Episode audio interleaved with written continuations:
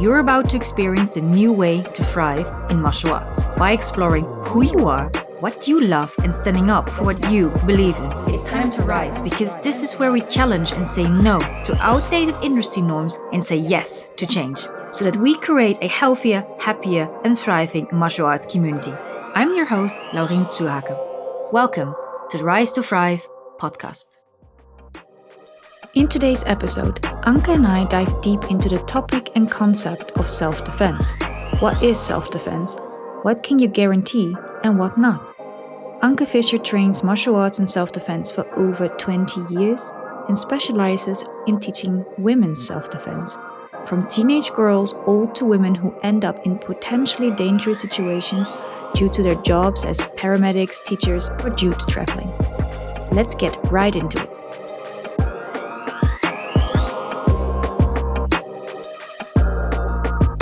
Welcome, Anke. Please tell us who are you and how did your martial arts journey start? Hi, thanks for having me. My name is Anke Fischer. I am 46 years old. I um, work as a makeup artist usually, and I got into martial arts in uh, 1998 because I was working late and I was traveling a lot, and I thought it might be smart to know a little bit about self defense. And that's when I discovered uh, Wing Tsun in my hometown. They had an advertisement that it would be good for smaller people against bigger people and it would be good for self defense. And so that's when I actually um, started to train martial arts. Then in 2009, I discovered Krav Maga.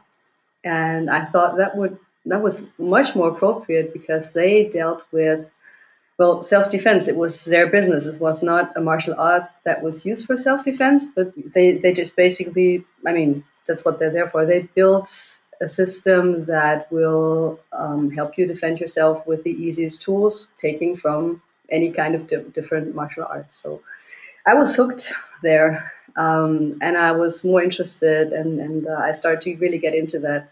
And so I finally uh, quit Wing Tsun because uh, I thought, well, it's nice, but I'd rather learn anything that will help me defend myself instead of going through um, movements that are nice, but you know, will not eventually do not do much for me. Yeah, I, I trained a lot, and I was very curious about everything. And then I don't know, I just kept training, and um, then I ended up taking an instructor class, and I passed. And so in 2015, I started teaching mixed classes, and in 2016, I um, took over the women's self defense class.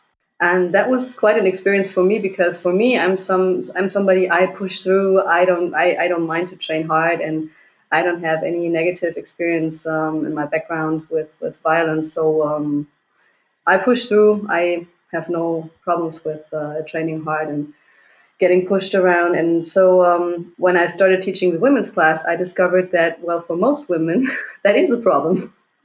so I really had to adapt and I, um, I started to get into that problem of how to deal with violence, how to tell people um, what the problem really is. That if you take a self defense class, it's not going to be over when you learn some nice techniques and you get out there and it's fine.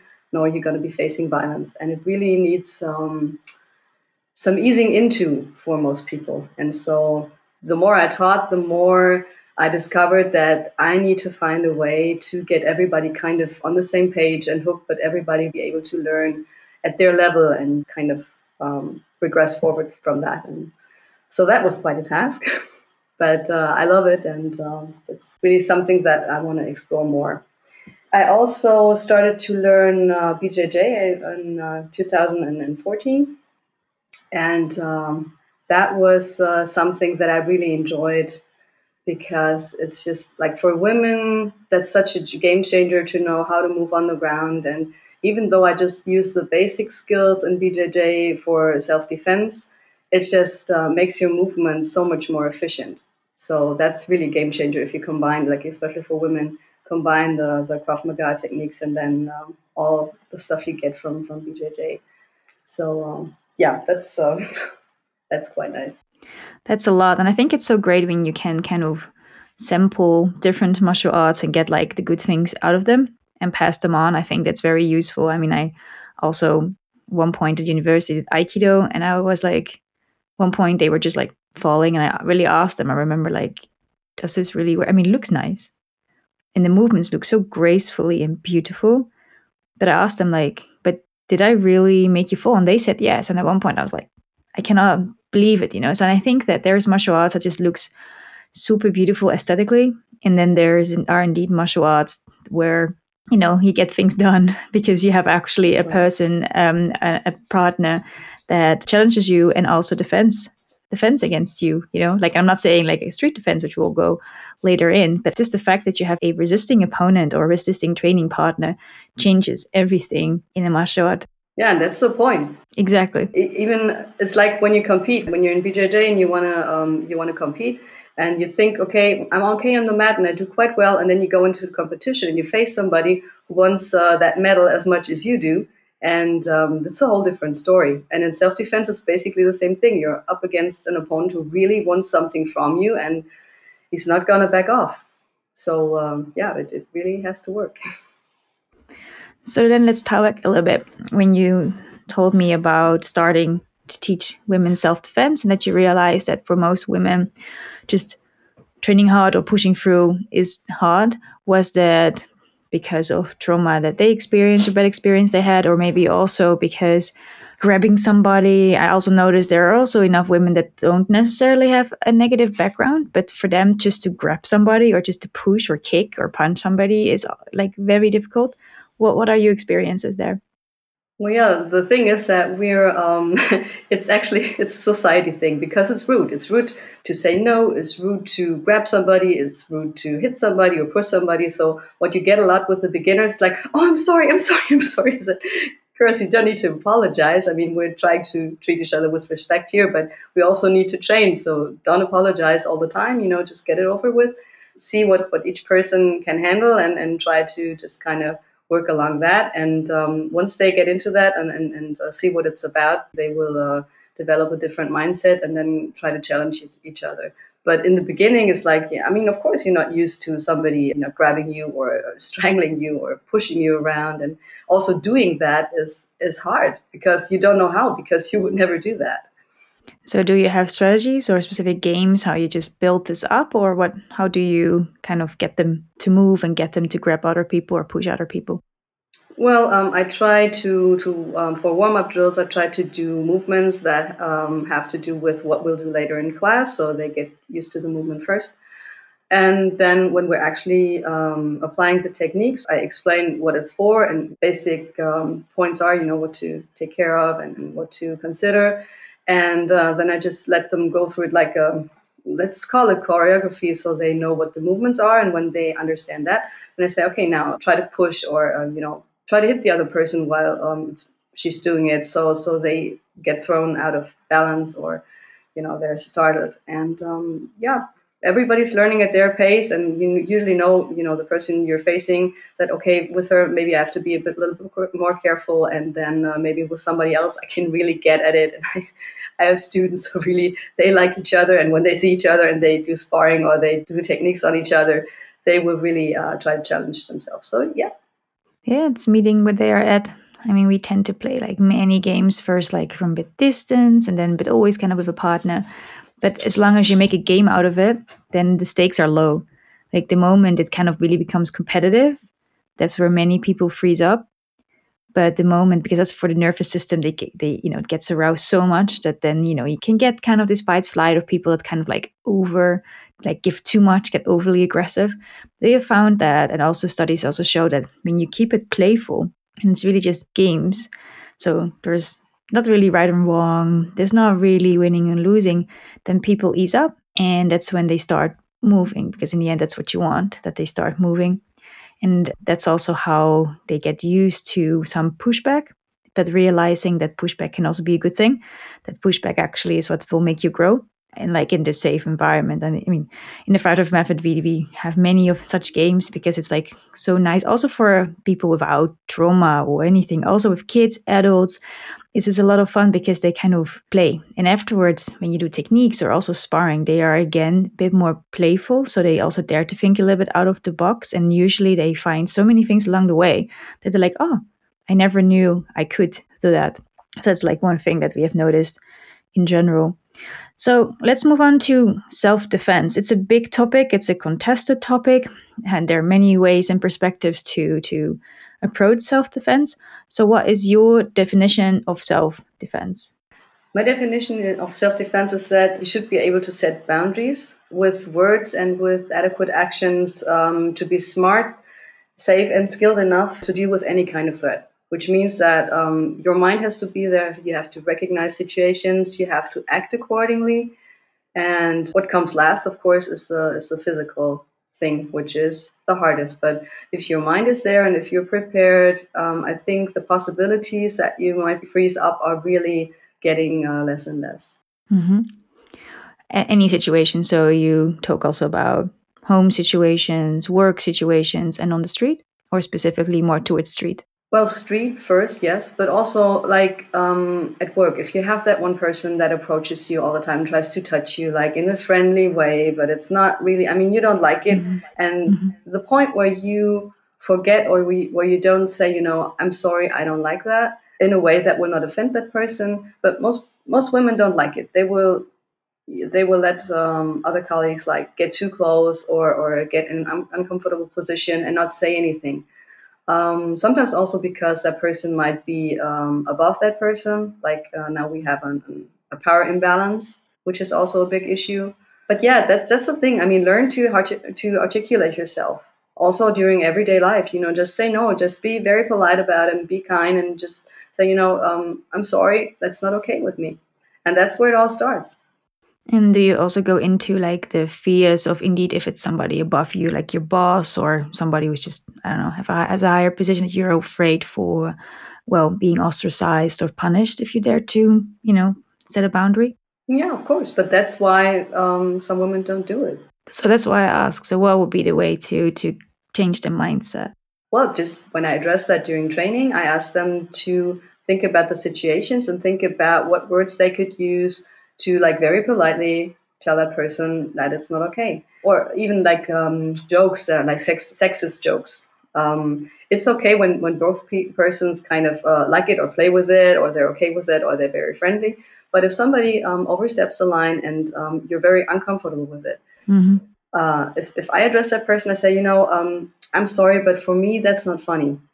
Usually if that person is okay they would say oh i'm sorry but if that person kind of meant it and was um, was actually trying to do exactly uh, what what we fear, it's like um, stepping over that line and, and, making you feel uncomfortable, then uh, we will probably say something like, um, "Well, um, you know, I, I, didn't mean like that," or, or "What's your problem?" or something like that. But like any normal person that you would tell, um, "I'm sorry, this is not funny for me," and it's kind of over the line, they would say, "I'm sorry."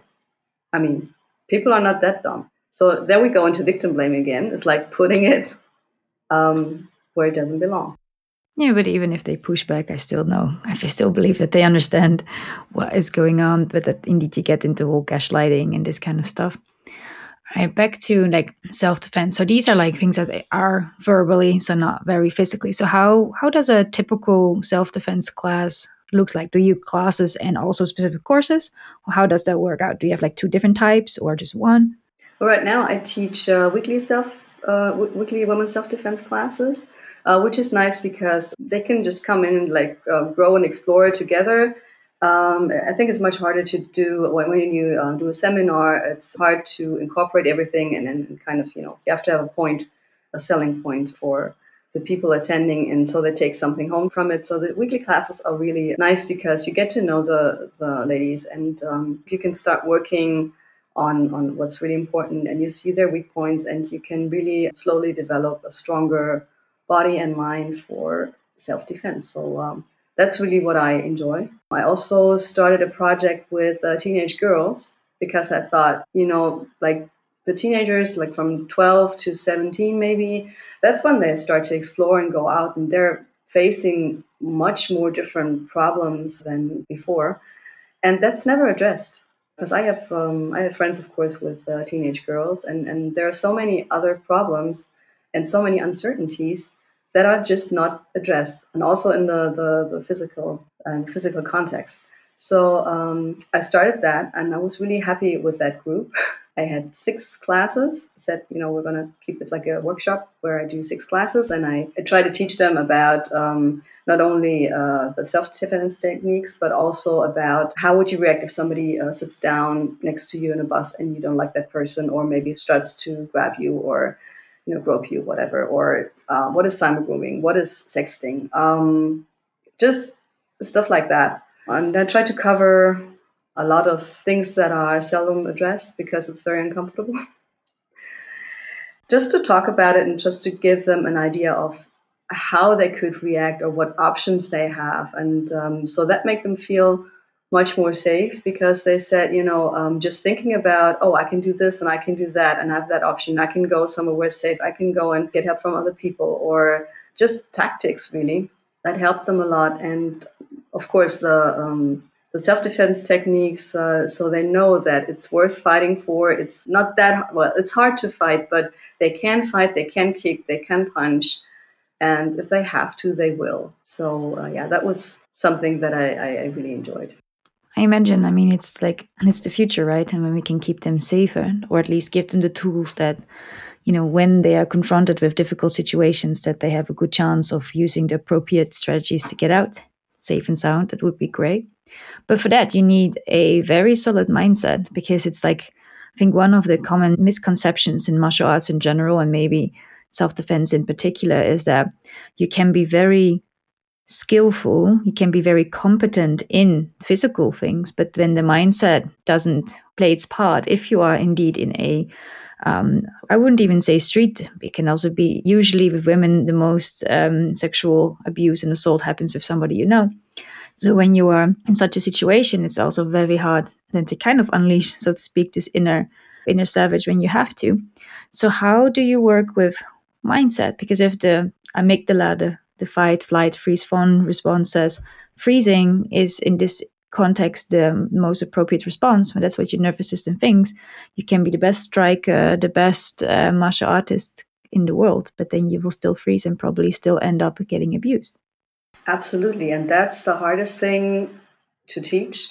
And that's the thing that worries me most. And that's just why I am I'm really always trying to find new approaches to see what works, how how they react. But it's still in class, you know, you don't know. I just tell them that they have to set their boundaries. And I think with setting boundaries, you know, it starts in your head. You say, I recognize the situation, it's wrong. I say no, okay, I, I um I got that. So now I have to act on that, which is hard that's something that every person has to decide for themselves. But for mindset, of course, I do striking. I let them, I let them yell and say, you know, say no or whatever, and be loud. And this is like the hardest thing. You tell them, you know, you, you have to be loud. You have to say no. You have to shout something, and that is so hard because they're embarrassed or they don't want to do that. It's not only teenage girls; it's women also.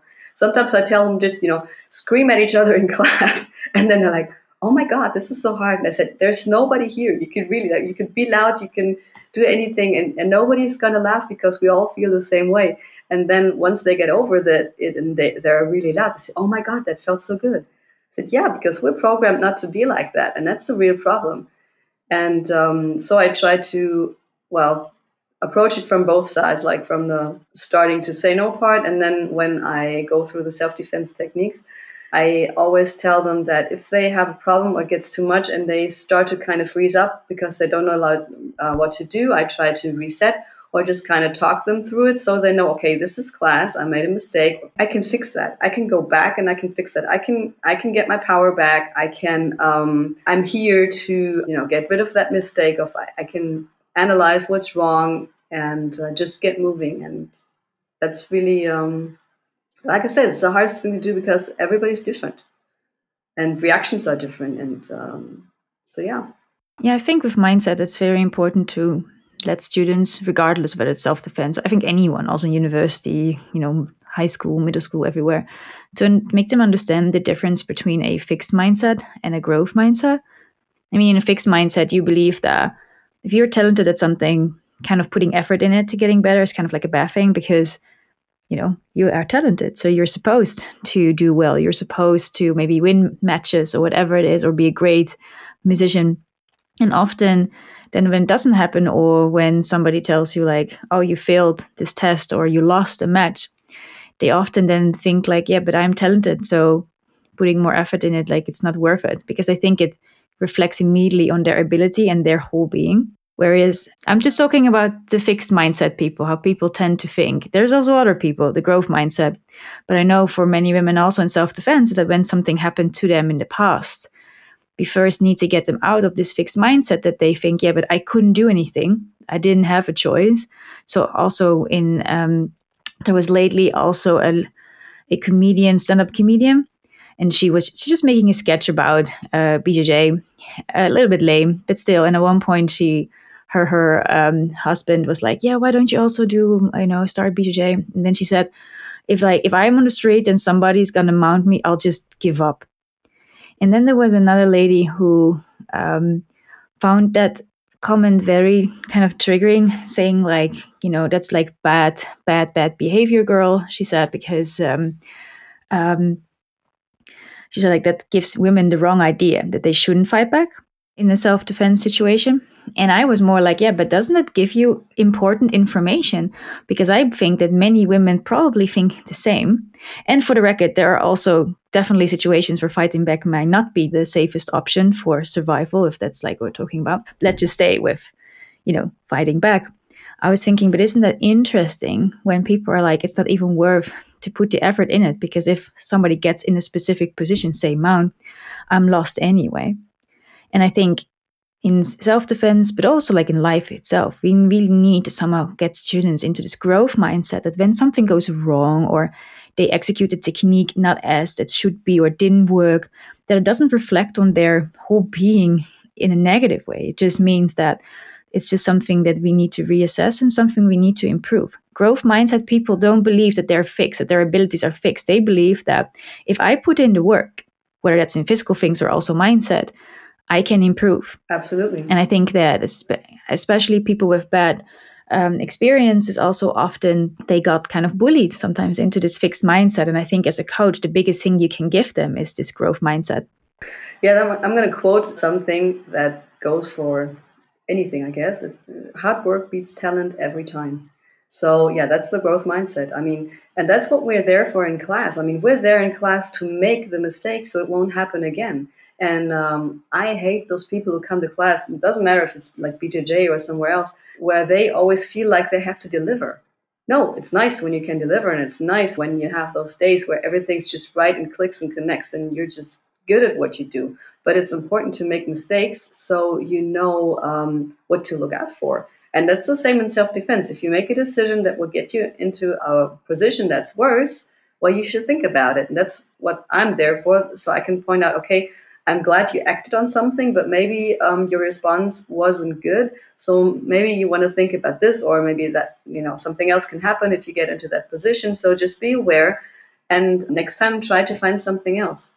And this is also something that I play with at the end of class. I will just let them, depending on, on who's there in class, but I would randomly let them attack each other and they just have to react. And it, it's not like a high level stress drill it's just so they think, okay, this is my problem. Maybe somebody's stranding me. Maybe somebody's grabbing me and slapping me, whatever. So they just start to react to something so they don't freeze up. And then we can, later on, we can assess if it was a good response or not and what we can do better or maybe which techniques we have to review. And so that's how I want to make them get into that, you know, get moving mindset. It's better than, than staying there and not doing anything. But first rule is look at the situation. You can't just react because somebody grabs you. Just take that one second, and it's just one second to see um, what do I have here? How do I react? Is it aggressive? Is it, is it you know somebody maybe just grabbing me, but it's not aggressive, or um, you know stuff like that? It's uh, it's important to see what you're dealing with. Maybe I didn't see that somebody has like a, a clip a clip on the on the side of the jeans, and maybe that's a knife, or maybe somebody has the hand behind the back, and I don't know what's in that hand. So, yes, it's important to look at the context. And that's just one of the many differences between martial arts and the self defense because self defense addresses that. We use the martial arts techniques to deal with a lot of the self defense uh, situations, but you have to look at the context first. But in order for you to be able to say somebody grabs you, in order for you to assess it properly, your nervous system still needs to be online. Absolutely. Because when that goes offline, you know, you can again be as skilled as possible. So how do you train that? So say somebody does freeze in class, how do you get them to unfreeze and get them moving again? I try to talk them through it to to get them back into the situation. See, okay, you know, you're fine. Um, think about what you can do, and you know, try to move here or do that. Depends on the person and depends on the situation. And um, like with the stress drills, when that uh, happens during a stress drill where there's you know the level is really high, then I uh, take back the um, intensity right away and say, okay, just you know, sit back and um, let's look at that, that again. So yeah, mostly it works. Also, if you catch that early enough, I mean, if I am attacking that person, I usually um, catch it early enough so it doesn't come to that freeze. I just kind of feel that that person is tensing up, and then I take back my intensity or say something, and then we can kind of uh, work through it.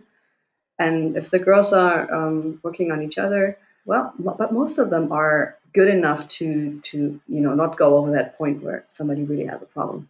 They're very considerate. All right. But I also know many stories where that is not happening. So let's also like talk about just what makes a good self-defense coach. Because in the end, if you offer a self-defense, especially female ladies self-defense class or course, usually you attract then an audience of women that either witnessed or experienced already something themselves. So often they already have some triggers that you have to work with. So even very simple things can for them be already super triggering to the point that they're fight, flight, freeze, or fawn is activated.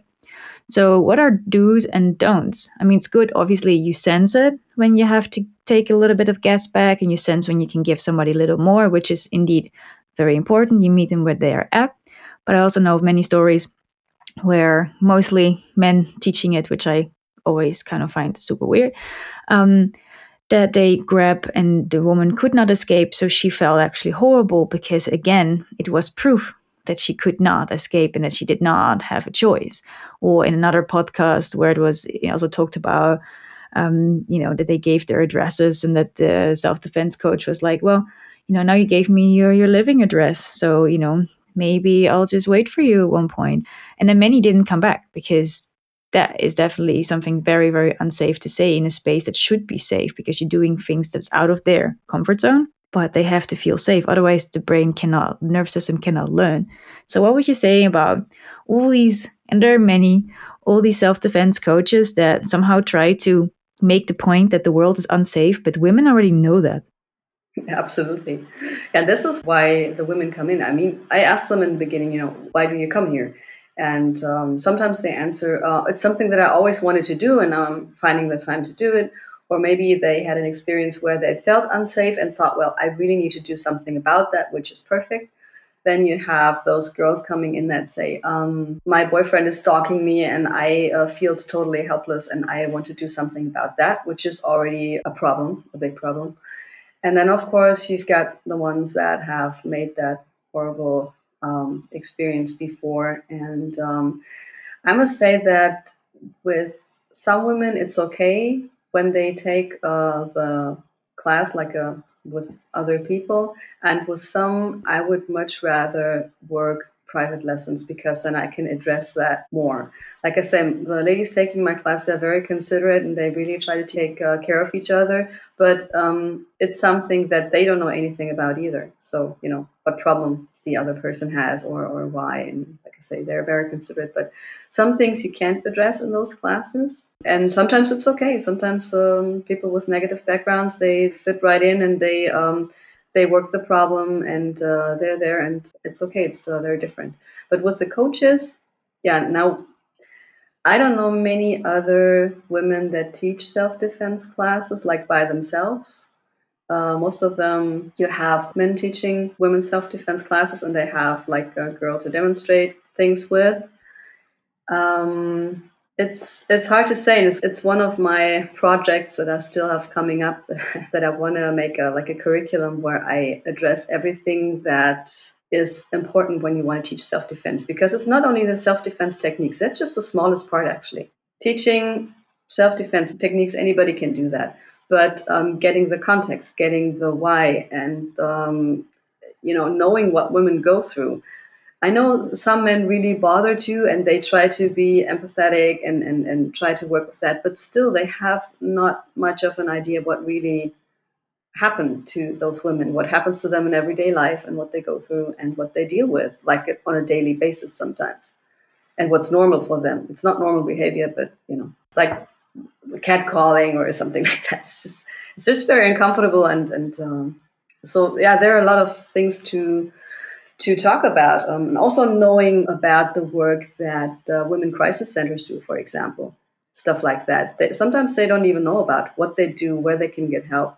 You know what women go through after being raped, what possibilities they have to go to the police or go to um, get um, evidence taken, stuff like that. Or when a woman is being stalked, how can you help that person? What can you tell that person what she can actually do about it?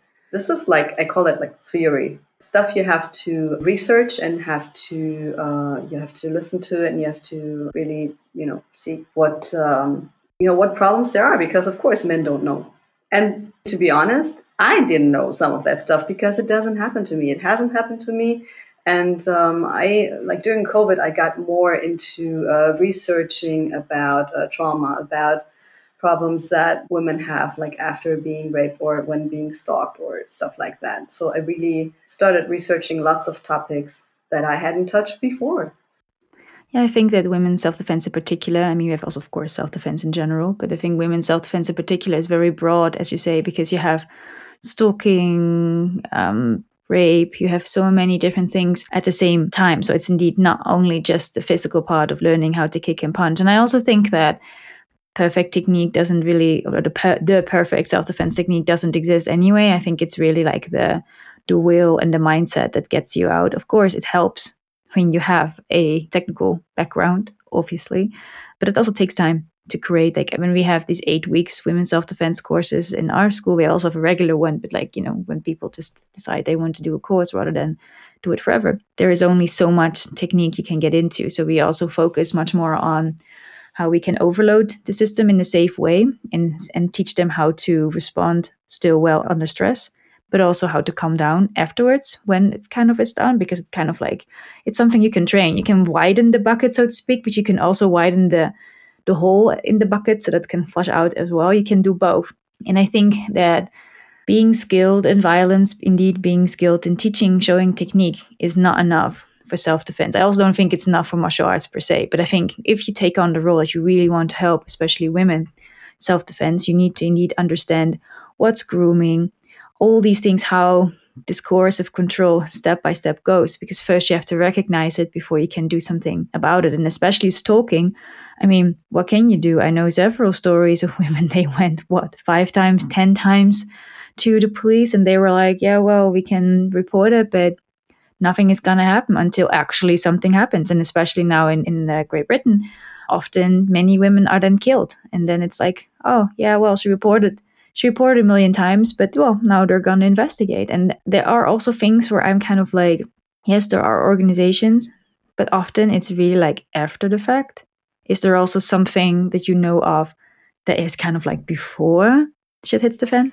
No, that's that's the problem with uh, stalking. When I got into that, I discovered that the only thing you can actually do is you can try to uh, make your environment safer by assessing, you know, um, where do I go? Where do I park my car? Do I have other people around? Then, if you see that person who's stalking you, write a, a stalking diary. That means that anytime you see that person stalking you, actually, you just write that down. And that's something that you can take to the police later on, which might help to really sell your point. But still, like you say, if nothing happens, they won't be able to do something. So that's the, really the problem with the police.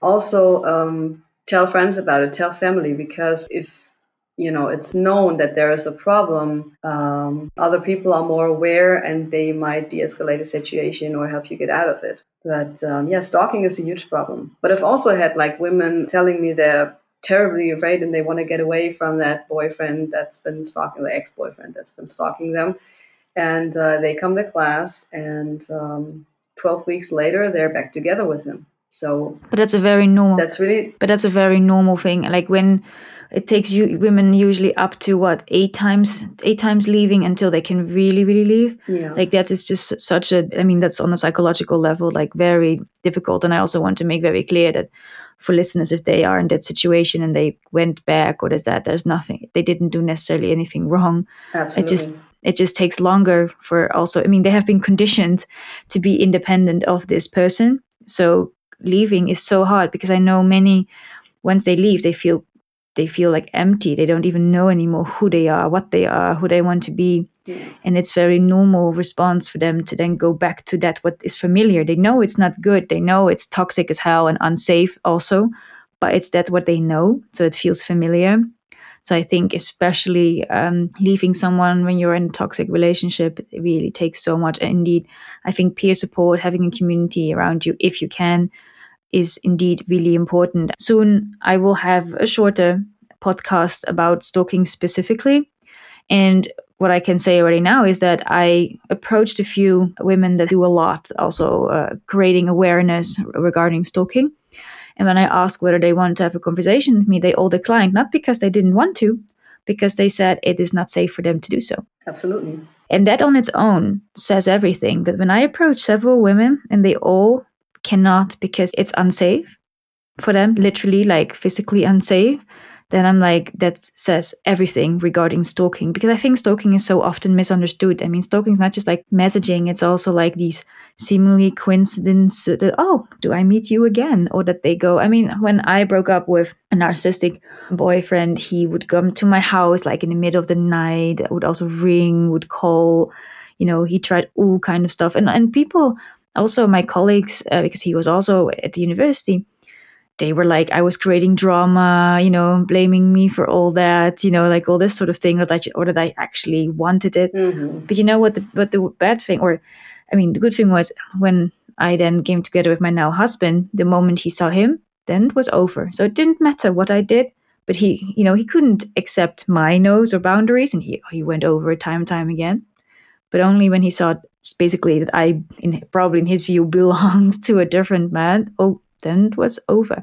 And that to me is kind of like we need. I think that also the police and so many other institutions, but also especially the justice uh, department and all that, they need to understand stalking and coercive control because often women, even when they go through all the right channels, they often still get uphurt. Absolutely. And th- that's the most frustrating thing for me when somebody actually tells me that they're being stalked it's so frustrating because I can offer them just so much, and self defense will basically not solve the problem. Like you say, it's uh, it's the other stuff. It's like um, having an exit strategy. It's having people who support you, and that's you know I will not solve the problem. That's just a, like a feel better thing that they can do. That maybe if worse comes to worse, they might be able to do something. But um, exactly like you say, it's all the other stuff before, and it's not their fault. And for me, it's so hard to to see it happen, and I can't do anything about it. I can just offer, you know, I'm I'm there. You can talk to me. You can call me anytime. It's no problem. But um, it's something that I, I I cannot do anything about. It's. Uh, no, I think what you consider self defense is also like in this this context, like managing the problem up to a point. Well, self-defense like would be also having uh, strategies to deal with that person there to uh, kind of brainstorm to see okay he shows up every time that i go to the gym so what can i do about this can i go to another gym can i um, ask other people to help me to create different situations or tell that person that it's not welcome or whatever. But that's like i said it's uh, tactics. And it has to be assessed for every situation because it's it's different. But you have to really you have to brainstorm. You have to see what can i do about it? Where does it happen? How does it happen? What can i do? Do i have exit strategies? Am i maybe in a space where i can't uh, escape anymore and i have to try to avoid that? Mm-hmm. it's really complicated. So let's then it's, it's connected to this. And it's kind of like the the bit the victim blaming aspect that self-defense could get is like um, i remember when things happened to me that people like oh you need to you know learn to defend yourself so that you won't be a, that you won't remain a victim. But I was kind of like, excuse me, what? Um, I think this is like a narrative that has been often used because it's often like, yeah, but oh, the person, it does not need only be a woman. I mean, there's also kids and men that have been um, victims of violence. But then often it's like, you need to get better. You need to learn how to defend yourself. You need these exit strategies. You, you need to do that. And often I'm kind of like, I think it's good for everybody when they learn these things. But I do take issue with that they put so much responsibility on the person who experience something that is definitely not their fault. Of course, trauma, what happens next, I always say also it's their responsibility then, but I don't think we should kind of victim blame them forward. No, with women, that's a, a huge issue. Like I said, if, if uh, somebody um, makes sexist joke about you or with you, whatever, and and you say it's not okay and that person's like oh my god are you in a period? What's your problem? You know you you're not funny or something. That's oh man, yeah. victim blaming also. That's like you know it's your problem not mine. I'm sorry you just overstep a boundary like big time i'm telling you and now you're telling me i'm stupid excuse me.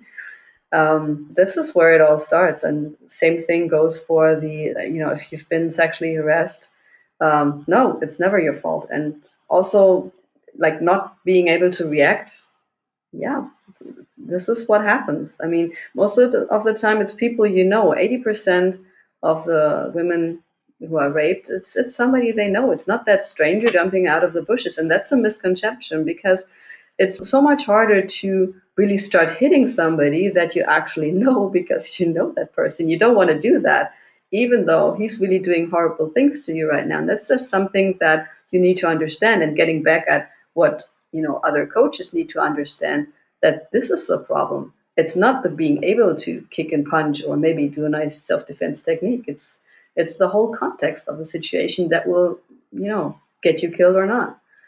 And like i said that is the hardest thing to teach because it's something that everybody has to decide for themselves and that's something that will like overpower you because of course you didn't know uh, you didn't um, see that coming that somebody you know would uh, you know, throw you onto your couch and try to take your trousers off because he thought, you know, I thought he was a friend or he was a colleague or I don't know. So what are the like the um, the boundaries of self-defense? So what can self-defense promise to those that seek to take it and what can they not guarantee? Because they I have seen the most hideous flyers and marketing where they call it rape prevention um, anti-rape, um, that they are, or, or, like stop being a victim, as if anyone who doesn't take up self-defense is then by default a victim because they don't do this. Um, what are your thoughts on that? And also then in extension, what is what are the bound what can you promise and guarantee with self-defense and what can you not? Well, first of all, with the wording, and I know we talked about this before, like what to call an anti-rape seminar. The thing is that this basically it also attracts women because they say oh yeah this is what i want i don't want to be raped so i take this uh, seminar and like uh, i'm having a seminar like at the end of march and i really thought about what what to name that seminar so that people know what it's about but still get the point of what i'm doing there so um, i called it no means no which is basically it says everything but um, yeah it's really hard to find wording for all of that. And i sometimes i don't want to go over the top with it to put too much emphasis on the words but also it's important to acknowledge that like saying uh, it's an anti-rape seminar that if you take the seminar your chances of getting raped or being able to defend yourself are, are way better. Well yeah there should be but self-defense can't promise anything and it shouldn't promise anything it's a possibility for people to get acquainted with the problems with what they might be facing, and uh, we offer solutions to problems that they might be facing. But how the outcome is going to be, that's actually up to the person. And if you have somebody who's teaching it well, if you got a good coach, a good instructor who will cover many aspects of what you might be experiencing, then the chances of maybe you reacting or getting out of the situation or you know seeing what you're getting into and getting out of it before it happens are bigger but it's still up to that person. And like I say, it shouldn't and it couldn't promise anything. We give you the tools, and um, it's up to that person. So.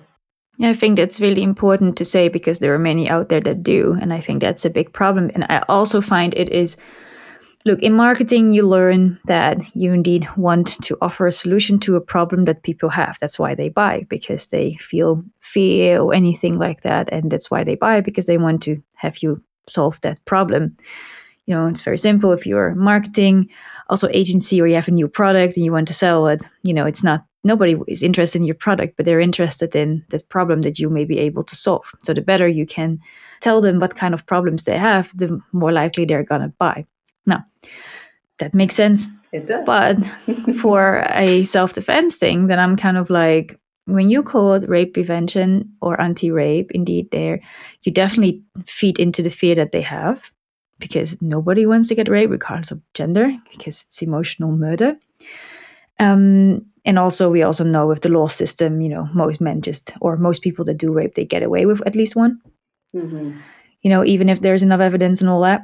So let's also just be realistic about that. And also going through the whole legal system. I mean, also in my case, when I went to court, I really did it for other women, not for myself, because I know I don't get anything out of that. Nothing. You just have to go through all, you have to hear through all of that. You get questioned with all the kind of these nasty things.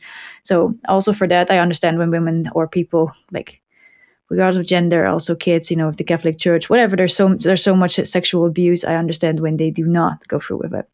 Back to self defense. When you are feeding this fear and you're saying you're claiming that you have the solution, I think that's so misleading and potentially dangerous and harmful because when you give people the idea that after they do this course, that they therefore won't get raped, I think is really doing a disservice with our self defense course, I say this is an introduction into self defense that you kind of get a, an overview of things that can happen to you, to other people, or things that you may witness, and indeed possible solutions, things, and that we most of all train how we can still remain rational whilst we are in this fight flight and that we can choose the most appropriate responses to keep yourself safe.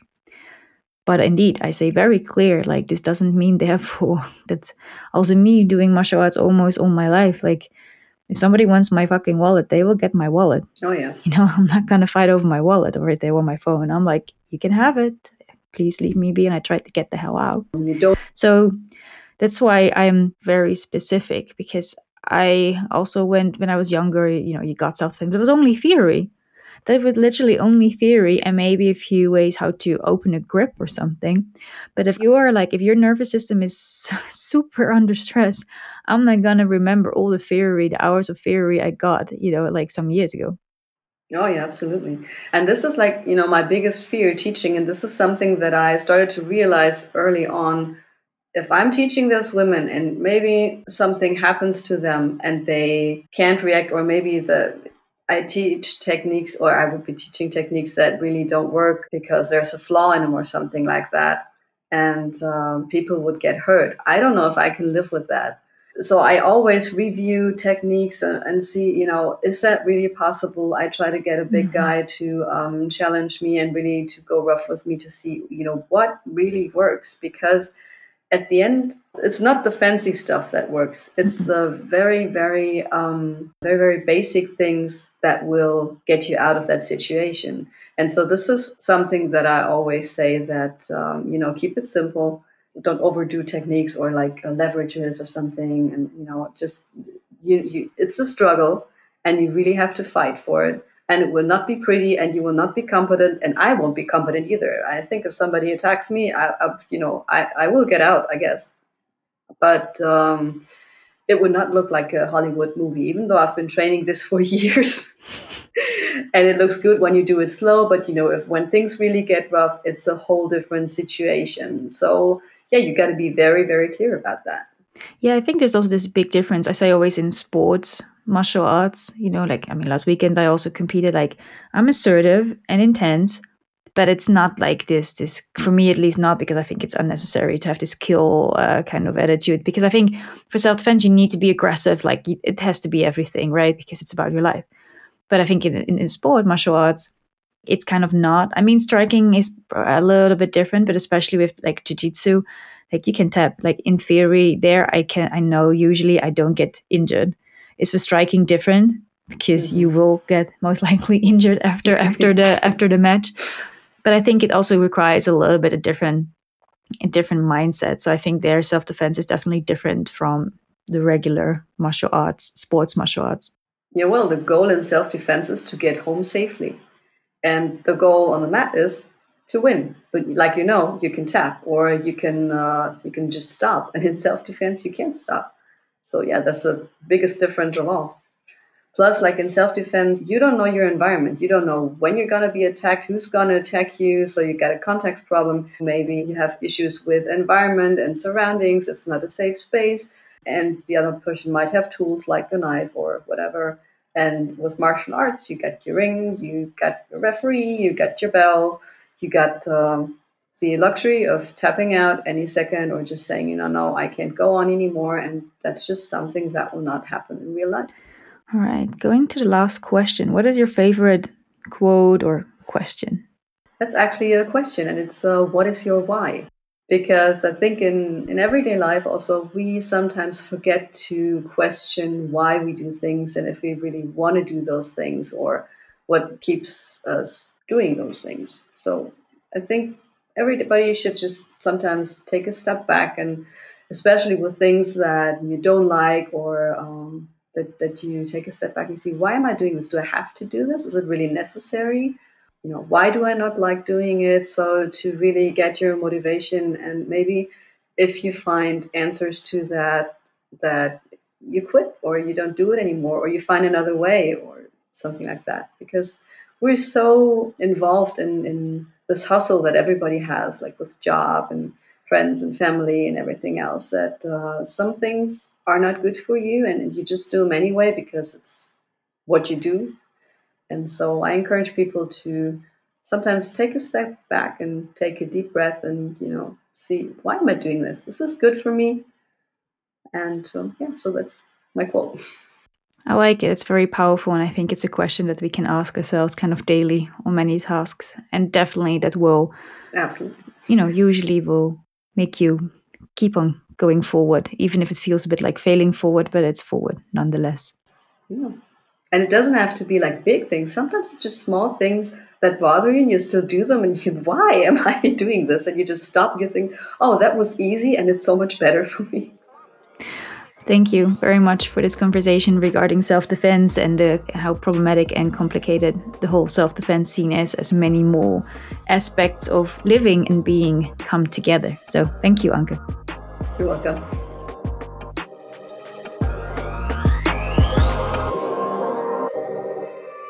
Thank you, Anke, for your insights regarding self defense from a student and coach perspective. To our listeners, Anke will be taking sabbatical from work, which means she will be teaching and offering both online and face to face more self defense classes, seminars, and privates. In addition, Anke will also offer an online class called Train the Trainer. Please find in the show notes how to reach out to Anke and get started. On a similar note, are you a coach and or training partner athlete that is ready to go next level? In March, you can sign up for the ThriveDrive Method an online six week yet self paced program that not only teaches you how to become trauma informed, but also how to challenge, get rid of limiting beliefs in yourself and your students, as well as how to optimize learning and performance in a safe yet exciting way. What's more, the ThriveDrive Method is a growing directory, which means that once you are enrolled, you are enrolled for life you get access to every future and past expert group coaching call.